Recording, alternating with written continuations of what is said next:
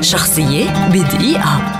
ولدت الممثلة والمذيعة والكاتبة الكويتية حياة الفهد عام 1948 تعد من أبرز فنانات الخليج وبجانب كونها ممثلة فقد قامت بكتابة العديد من الأعمال التلفزيونية ولها ديوان شعر واحد بعنوان عتاب.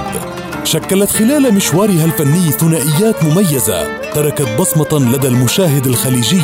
منها مشاركتها للفنان غانم الصالح في عدد من الأعمال الفنية المميزة مثل الغرباء ومسافر بلا هوية. كما قدمت ثنائيا ناجحا مع الفنانة سعاد عبد الله في فترة من فترات مشوارها الفني. وكانت ثمرة هذا التعاون أعمال تعد بصمة من بصمات الفن الخليجي.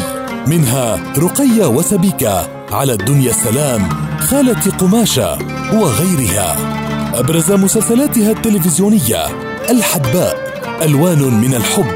إلى أبي وأمي مع التحية. رقية وسبيكة. جرح الزمن ريحانة.